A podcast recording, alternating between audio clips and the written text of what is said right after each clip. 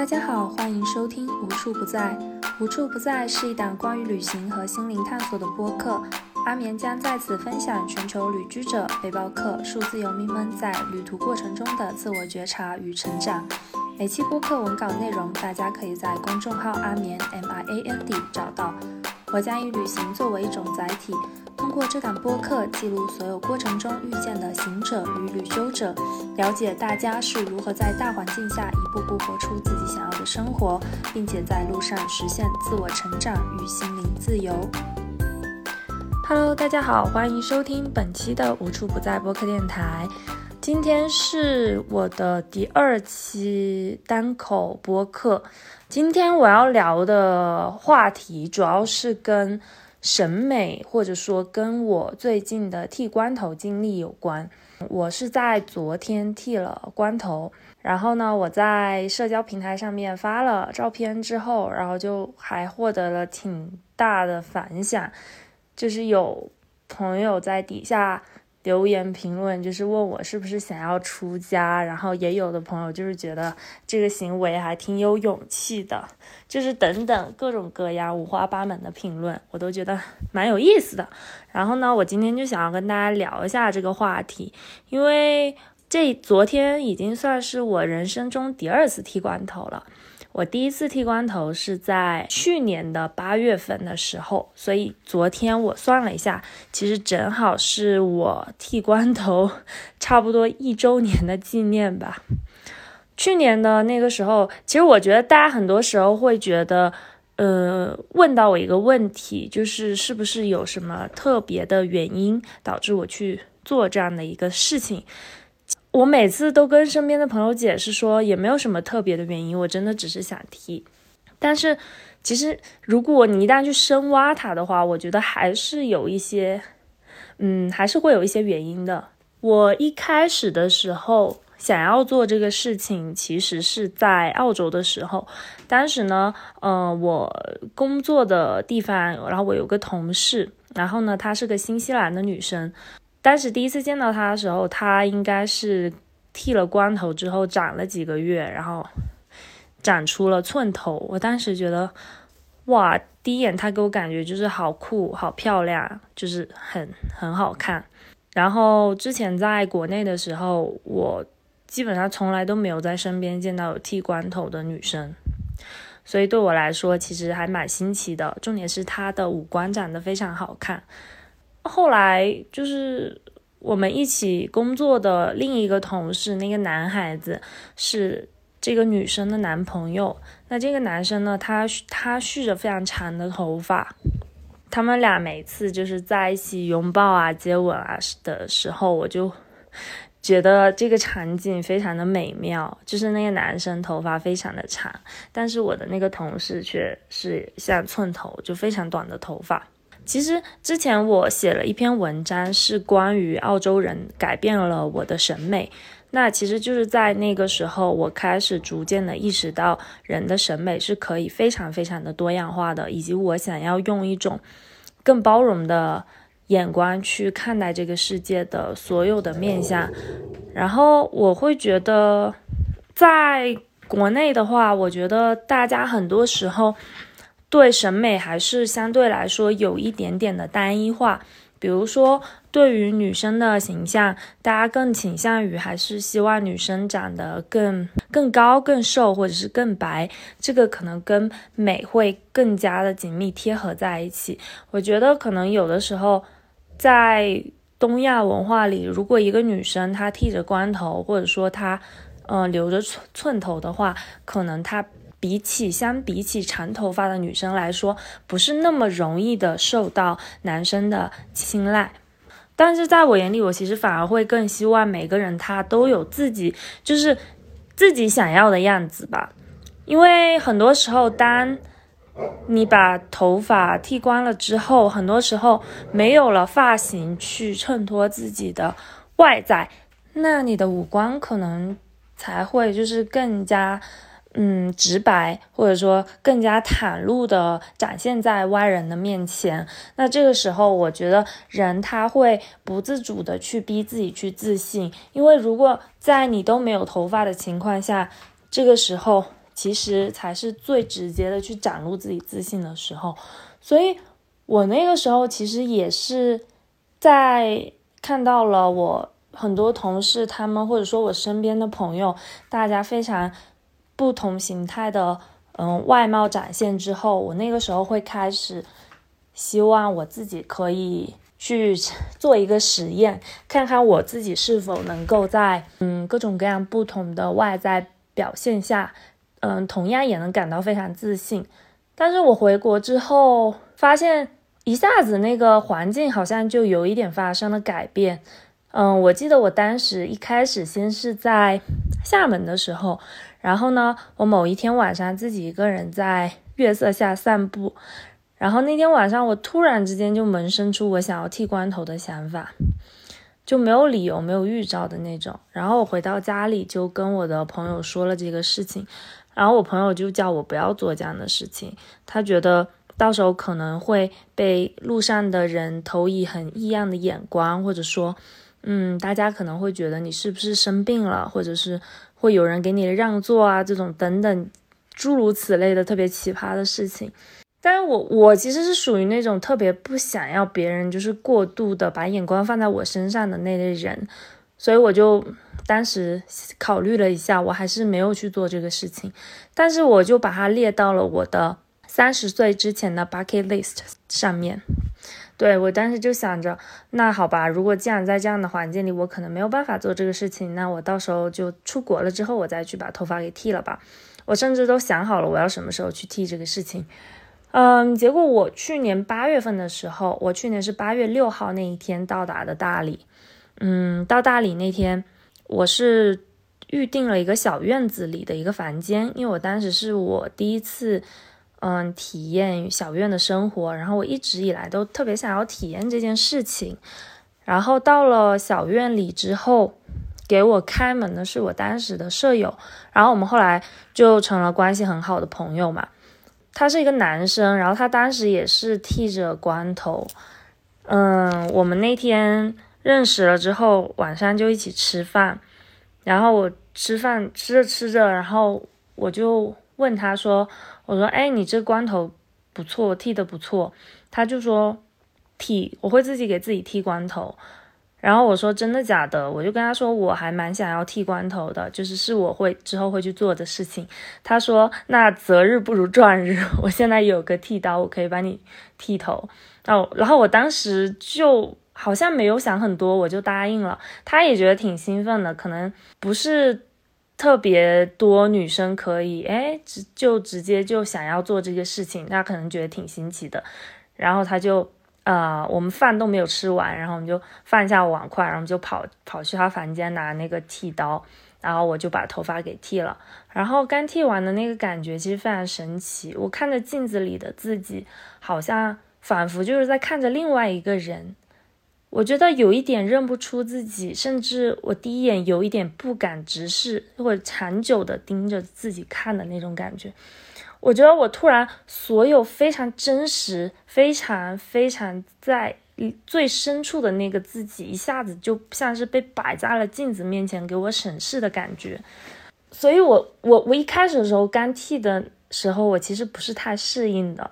但是第二天我去菜市场买菜，然后我觉得大理是一个非常包容的地方，没有人会。很少吧，我觉得不是说完全没有，就是非常少人在街上会对你投以特别异样的眼光。而且我觉得在大理其实还挺多女生会去剃光头，尝试剃剃光头这件事情的。第二天走在路上的时候，就嗯有很多人跟我说，他说：“哎，你这个光头很好看。”这样子，然后我就觉得给了我挺多的信心的。再加上当时在大理身边的朋友，他们一直都觉得，哎，这个，嗯，这个发型很酷，然后就觉得很适合我。这样，在某种程度上，我很快就打消了自己低下的那个、那个、那个想法，有一点点的不敢直面自己。我觉得那个时候剃光头，很大层面上是因为。我那个时候其实刚刚从一个非常糟糕的状态里面走出来，我那时候其实心里还有很多没有被解、没有被打开的结。然后呢，我觉得是一种冥冥中的缘分，在当时的大理遇到了很多各种各样的朋友，他们会开始去尝试帮我解开心里的一些结，但是在剃了光头的那个瞬间，我其实心里想的是，我想要把之前的一些我没有想开的那些烦恼都给剪断，所以其实是一件特别舒爽的事情。我瞬间觉得自己的想法少了很多，就是。本身我是一个念头还蛮多的人，尤其是那个时候在自己心里还有着心结的状态下，时不时会有各种各样的念头抛，就是抛进我的脑海里的这样的一个状态。嗯，所以其实我觉得剃光头对我而言是一种想要重新开始的这样的一个感觉在吧，所以我其实是挺开心的这个事情。剃了光头之后。我觉得要说生活中有没有什么改变，其实就是每天早上起来，因为大理的昼夜温差比较大，所以我每天早上醒来的时候头都会被冻醒，这个是实话，就是它真的挺冷的。嗯，其他的话我觉得都没有什么，反而就是很神奇的帮我吸引了很多，嗯，跟就灵性比较 强的朋友，这个是我不知道，嗯，什么样的原因。后来我剃了光头的第二个月，我遇到了现在的伴侣。然后呢，第一次我们遇遇见的时候，然后他跟我说第一句话就是：“哦，哇，你这个，你你你本人看着比照片上看到的你还要飒一些。”就是我那个时候可能在他的眼里，或者在身边朋友的眼里，就是刚认识的朋友眼里，就是大家会觉得是一个比较。酷，然后不怎么爱说话这样的一个形象，因为我其实也不是，我也觉得有点不解。我觉得在这两次我剃了光头之后，我都会明显感觉到，嗯，没有头发之后跟之前对比，我好像倾听的欲望会变得更多，然后我心里的想法会减少很多，就是我的性格会发生一些改变，就是随着头发的消失，这个是我。嗯，觉得还蛮有趣，也蛮神奇的一个点吧。对，然后那个时候认识到现在伴侣是，嗯，我当时剃了光头之后，所以一直给他的形象就是我是这样一个没有头发的人。嗯，然后我们认识之后，我头发就慢慢开始长，然后他也见证了我从一个光头长到有，而且因为我长头发的速度非常之快，所以我其其实大概。不到一年的时间，我头发已经长到肩膀了，就是我长得比较快，相对来说，现还挺多朋友会在我的评论下底下就是问我发量关于发量的问题，就是我觉得剃了光头之后发量是真的明显 会增加，我印象中之前的发量本来就是我小的时候发量一直都很多。然后我不喜欢太厚的头发，所以我大概隔一年半年我都会去削薄一次。但我已经很久都没有过这种很厚头发的感觉了。然后在我去年剃了光头之后，这一年我长出来的头发非常非常的多，就是又黑又多。所以说剃光头可以增加发量，我觉得这个理论在我这里印证是对的。我觉得其实从光头到长发，它。期间是有那种过渡期的，就是你头发可能会有一段时间特别的，确实不好看，就是你自己都不太能接受的那种不好看。我那个时候每次都安慰自己说：“我说，哎，既然最丑的发型都你你都已经能够接受了，那你自己有什么样是不可以接受的呢？”我觉得是会把自己，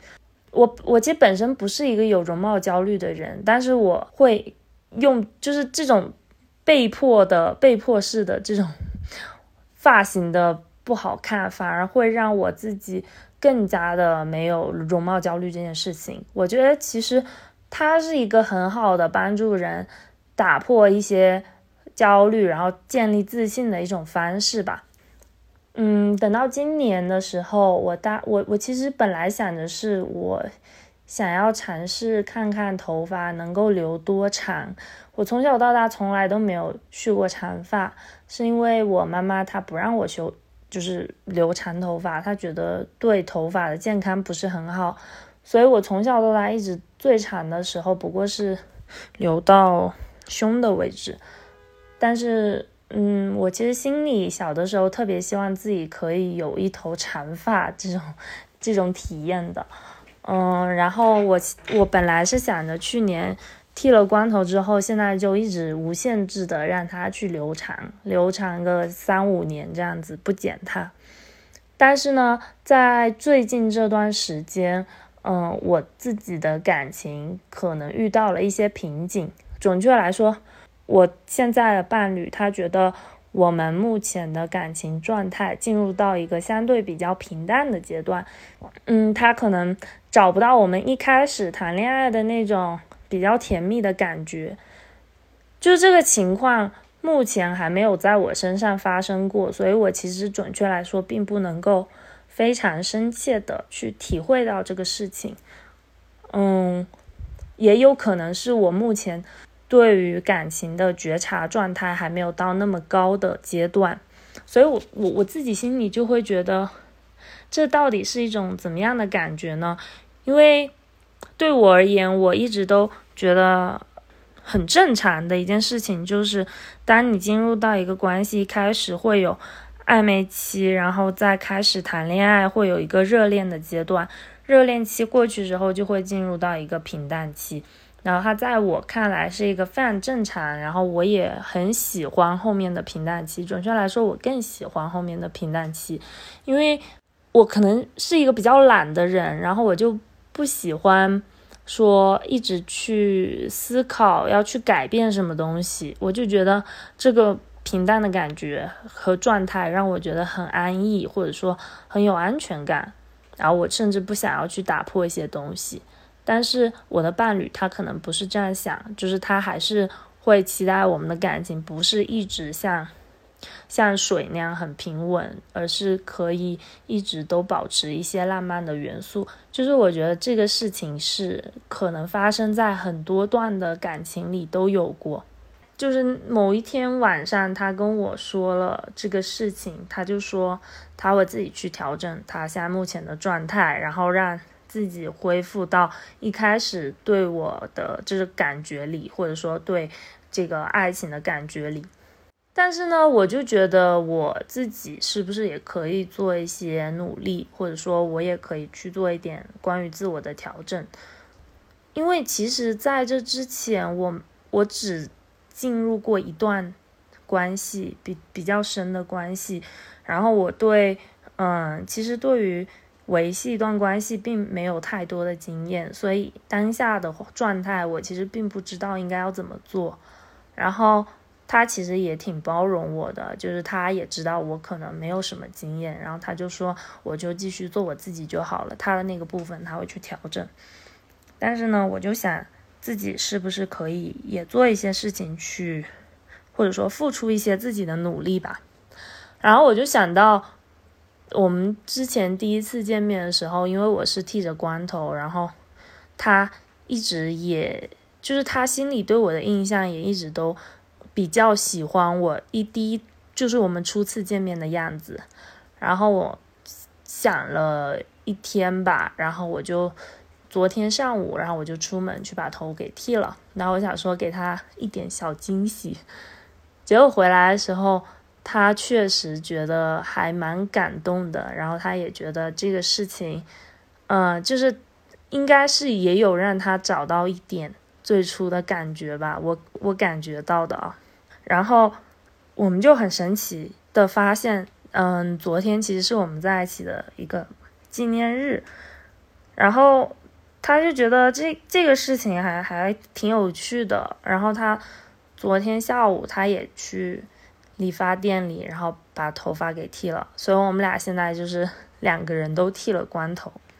在我看来。这个事情本来其实是一个很简单，然后对我来说，因为已经是第二次剃光头了，我已经没有什么太多的心理波动了。我就是会觉得，就是一个重新开始的过程。加上我本来就觉得，没有了头发之后，我确实烦恼会消减很多。而且我最近其实也陷入到一种，嗯，不知道怎么样去跟周围的人相处，以及。跟自我的状态之间的这样的一个问题，然后我就突然觉得，昨天剃完了头发之后，这些问题瞬间消减了很多很多，就不能说完全没有，而是我已经好像不那么在意它了。我觉得这个事情太神奇了。我觉得剃光头对我来说，简直就是印证了那句话，就是那个消尽烦恼丝。我另一个方面，我也觉得挺开心的，因为这个。因为这个事情它本身也没有那么的困难对我来说，但是呢，它却可以让我自己本身现在目前的感情状态就是稍微得到一点升温的伴侣。然后我们俩都剃了光头之后，对他而言的意义就是我们俩可以重新回回到一个最初的那种恋爱的状态，然后我们可以重新再去开始比较浪漫的谈恋爱，然后。最近我们的在我们住在沙溪，然后我们的小院子里面，嗯，来了几个小伙伴，然后然后其中有一对情侣，他们昨天就见证了我上午光着头跑回来，下午我的伴侣光着头跑回来这样的一个节奏，然后他们突然间就也想特别想去剃光头，所以我们昨晚就陪着。那对小情侣去了理发店，然后看着就是见证他们把头发剃掉的这个过程，因为其实对他们来说，我知道那个意义应该是相对来说更加重大的，因为对他们来说是第一次嘛。然后我觉得第一次，每个第一次的体验，对不同的人来说，心里一定都是有不同的感觉的。我不知道对他们来说什么感觉，但是我觉得他他们剃光了之后。一整个晚上都还挺兴奋的，就是一直在讨论这个剃光头的事情，然后我也觉得挺开心的，因为这个事情就像是一种 能量的传递。但是呢，在身边叫我发了这个一条朋友圈之后，身边人都觉得我们的小院是不是要变成一个寺庙之类的？但其实就不是，其实我觉得每个人的原因都很不一样。就算对我来说是一个很简单的事情，但可能不一定对其他人来说就很简单。那对我来说很简单，那它的背后一定也有它自己的原因。我觉得这是各种各样的因素混合在一起、混合交织在一起的结果。但是我觉得本质上是一种我愿意选择去。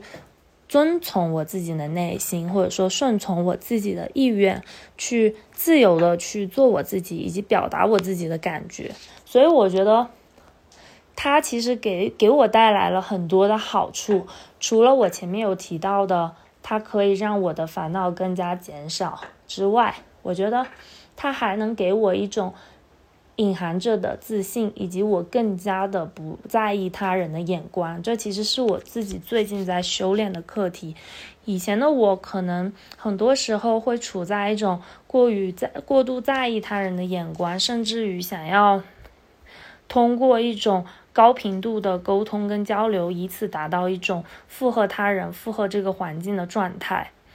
虽然说很多时候我会被问到说。我是怎么可以这么不在意社会的眼光跟压力，去不选择一种常规的生活方式？但是我并不觉得我之前是不在意的，我觉得我非常的在意，我只是不在意这个方面，但是我会在意其他的很多的面相。那我觉得，在我想要去尝试打破我自己的这个部分的过程中，剃光头它其实也给我带来了很大的。帮助，就比如说这一次，我想要去改变我自己，嗯，改变自己会去迎合他人、附和他人的这样的一个状态。那这第二次的剃光头，让我已经觉得我不在意别人的怎么去看我，或者说怎么去想我。因为我现在可能更多纠结的点会在于，在我尝试打破这个状态的过程中，有的时候会用力过度，反而会让别人觉得我最近这段时间显得有一些冷漠，或者说我不太会去，就是真诚的表达我自己。但是我其实更多时候其实是只是想要顺从我当下内心的状态跟感受。但是就在昨天。这个事情发生完之后，我一下就觉得，我是真诚的，可以不在意别人怎么想我，那我就不需要用力过度，不去矫枉过度的那个状态，是别人我不知道会不会舒服，但是我自己是更加舒适的。那我觉得，在我自己能够更加舒适的状态下，他人应该也能同样感受到我的舒适。我相信这种能量的状态是可以互相的流转跟延续的。那这其实就是我这两次剃光头的状态。现在可能就不太会给自己硬性要求说，嗯，我就是想要蓄多长的头发，因为可能明年的这个时候我又遇到了一些问题，或者说，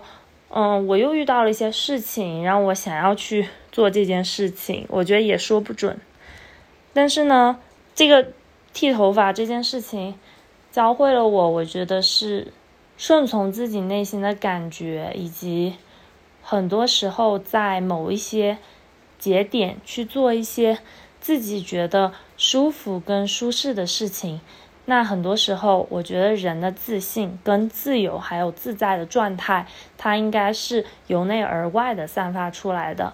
我觉得外貌它只是一个标志，但它不是人的所有。那这一期其实我就是想要简单的跟大家聊一下关于